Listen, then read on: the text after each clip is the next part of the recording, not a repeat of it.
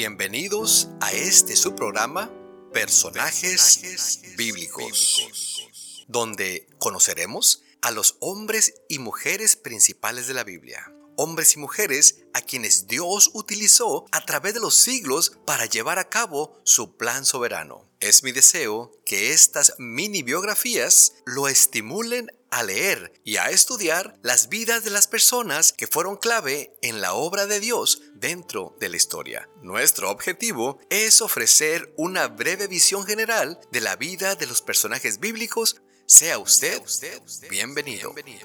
¿Qué tal mis queridos hermanos y amigos? ¿Cómo están? Bienvenidos nuevamente a su programa Personajes bíblicos. Y en esta ocasión, pues traemos otro personaje muy pero muy interesante, el cual es José, fiel y misericordioso.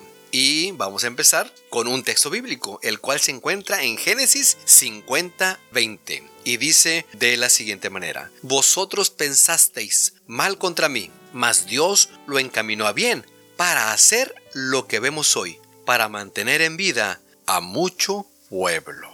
¿Qué características podemos, de las tantas que tiene José, podemos resaltar? Bueno, de las tantas características buenas que tuvo José y que aprendemos cuando leemos su historia, la más importante de todas, mi querido hermano y amigo, es el perdón. Él supo perdonar a pesar de todo lo malo que le hicieron, sus hermanos y sus patrones o sus dueños. El hecho más destacado que pudiéramos eh, mencionar es que él fue enviado providencialmente por Dios a Egipto para salvar a su familia y pues también a la raza judía. Él vivió entre el 1914 al 1804 a.C. y su nombre José significa añadirá o puede que añada y su historia la podemos encontrar desde Génesis, desde el capítulo 37 hasta el capítulo 50. Y pues para ah, entrar en contexto, José era el número 11 de una familia de 12 que tuvo Jacob, es hijo de Raquel, a la esposa a la que pues Jacob amaba más. No era de extrañar que José eh, era el hijo favorito de Jacob. Y así pues, la tierra que Dios les dio a Abraham, Isaac y Jacob, la tierra de Canaán, esta tierra está situada entre las grandes poderes del norte, eh, con Egipto al sur, y como Canaán era una tierra que conecta al norte y al sur, siempre ha sido con frecuencia un campo de batalla y para que los descendientes de Abraham prosperaran y se transformaran en la gran nación prometida por Dios, ellos necesitaban una tierra segura donde vivir. Y pues al migrar hacia una de las partes más ricas en agricultura de Egipto, la nueva nación pudo multiplicarse y formar un pueblo que algún día regresaría a Canaán, con fuerza lo suficientemente grande como para expulsar a las naciones que vivían allí. Y José él jugaría pues un papel clave ayudando a su padre Jacob y al resto de su familia a instalarse en Egipto durante una larga y severa hambruna. Y pues ya entrando a desmenuzar un poco la vida de José, eh, José era uno de los hijos de Raquel, como lo acabamos de mencionar, la esposa más amada por Jacob, y pues debido a esto, este mostraba un favoritismo hacia José, y por ende pues los hermanos lo odiaban. Por eso arman un plan lo venden como esclavo a unos mercaderes que van a Egipto y después le dicen a su padre pues que Jacob había muerto. El engaño de Jacob a su propio padre, Isaac, parece pues haberse transmitido nuevamente a sus hijos y serle devuelto por ellos. Eh, ya estando José en Egipto y más detalladamente en la casa de Potifar, pues la situación injusta en la que José se encuentra no afecta pues la ética a la hora de actuar. Cuando él llega a Egipto como esclavo, pronto él se convierte en el sirviente de más confianza de su amo, un alto oficial del gobierno de Faraón. Potifar pone a José a cargo de todos los bienes, pero más tarde, la esposa de Potifar se interesa sexualmente por José y lo busca con insistencia. Él se resiste diciendo, como dice en Génesis 39:9, ¿cómo pues haría yo este gran mal y pecaría contra Dios? Después ella acusa y conocemos la historia, para los que no la conocen, pues la estamos eh, aquí resumiendo y mencionando. Ella acusa falsamente a José y Potifar lo encarcela. Ya José estando pues en la cárcel eh, y una vez más las habilidades de José y de su integridad lo hacen prosperar. Esta vez él se convierte en el guarda del resto de los presos de la cárcel y pues de esa manera él ayuda así a dirigir a la prisión. Mientras eh, José es prisionero, él se encuentra con dos altos oficiales de la corte de Faraón que también fueron encarcelados y cada uno de ellos tuvo un sueño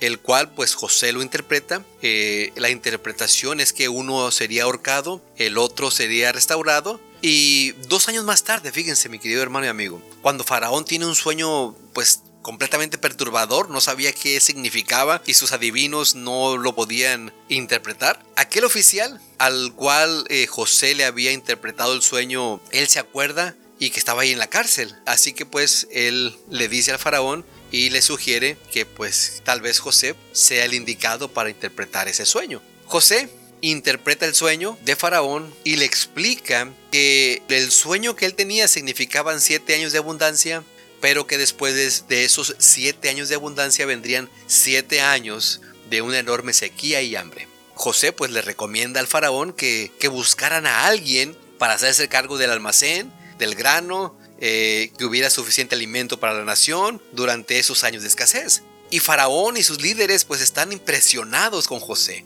Y ellos lo ponen a cargo de ese proyecto tan importante. Y así se convierte a los 30 años José en el oficial de más alto rango de la tierra, después de Faraón por supuesto. Y nuevamente, como ocurrió con Potifar, también en la cárcel, Dios bendice los esfuerzos de José por su honestidad y pues por sus habilidades organizativas. Y en Egipto José se casa y tiene dos hijos, los cuales fueron Manasés y Efraín.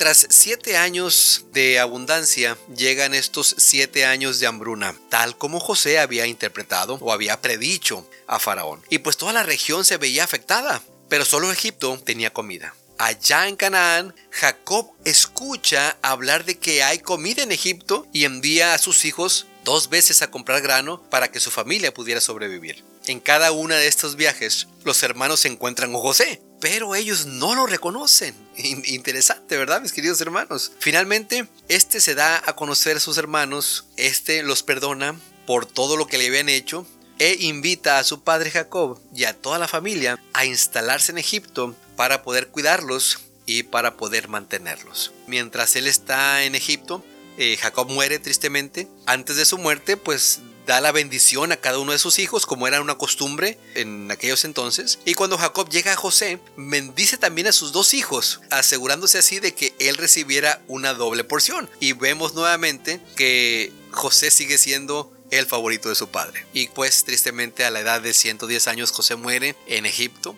y como él había pedido, sus huesos son llevados de regreso a Canaán, cuando los hijos de Israel regresan allí. Y pues durante los duros momentos de la vida y al final mismo de ella, José confiaba en las promesas de Dios para él y para el pueblo de Israel. Y casi cuatro siglos más tarde, Moisés saca los huesos de José de Egipto y Josué, que reemplaza a Moisés, los enterraría en Siquem. Sabe, mi querido hermano y amigo, José jugó un papel de vital importancia en la conservación del pueblo hebreo. Aunque la separación del favoritismo de su padre y de esa, pues pudiéramos decir, plataforma que le podía impulsar a desarrollar un carácter egoísta, fue una experiencia dolorosa. Dios la utilizó para convertir a José en uno de los personajes más piadosos del Antiguo Testamento. Su resistencia a la tentación, su ética y su integridad están por encima de cualquier reproche. Como segundo hombre más poderoso de Egipto, José humildemente se dedicó a hacer el bien en su tierra de adopción. Y pues, a pesar del mal que sus hermanos habían cometido en su contra, mostró una gran misericordia al perdonarlos y darles la bienvenida para que compartieran con él las bendiciones de Dios en la tierra de Egipto. Y tal como lo explicó en Génesis 50:20 que ya lo acabamos de leer, vosotros pensasteis mal contra mí, mas Dios lo encaminó a bien para hacer lo que vemos hoy, para mantener en vida a mucho pueblo. ¿Cuáles son las enseñanzas que podemos aprender de la vida de José? Bueno, lo primero es que no hable demasiado de sí mismo, especialmente si lo hace parecer mejor que los demás. La confianza en las habilidades que Dios le ha dado es una cualidad deseable. Pero mi querido hermano y amigo, tenga cuidado de no convertirse en alguien orgulloso y jactancioso. Haga su trabajo de forma tranquila y de forma humilde. Otra de las cosas que deberíamos de aprender es que debemos de intentar dar lo mejor de nosotros mismos en todo lo que hagamos. José intentó dar lo mejor de sí en todo lo que se le pedía, ya fuera en lugares importantes, como fue en la casa de Potifar, como en lugares de poca importancia, como lo fue en la cárcel. Dios le pide que haga las cosas lo mejor que sepa en todo momento y esté donde esté. Toda pequeña tarea bien realizada no solo honra a Dios, también lo prepara usted, al igual que a José, para superar mayores retos y realizar servicios más importantes. Otra de las cosas que podemos aprender es resistir la tentación del pecado. Vivimos, mi querido hermano y amigo, en un mundo lleno de tentaciones. Como José, usted debe ver el pecado y el sucumbir a él como una afrenta ante Dios. Busque la ayuda del Señor y evite pecar ante los demás. Al hacerlo, honrará a Dios y mostrará respeto por los demás. Y finalmente, mantenga una perspectiva divina. Ya sea que se tratara de las tentaciones de la esposa de Potifar o de las acciones de sus hermanos, José siempre confió en los planes de Dios para su vida. No importa lo desesperadas que puedan parecer las circunstancias. Mire más allá del estado actual de las cosas y confíe en que Dios haga su voluntad en su vida. Que el Señor lo bendiga. Nos vemos la próxima semana.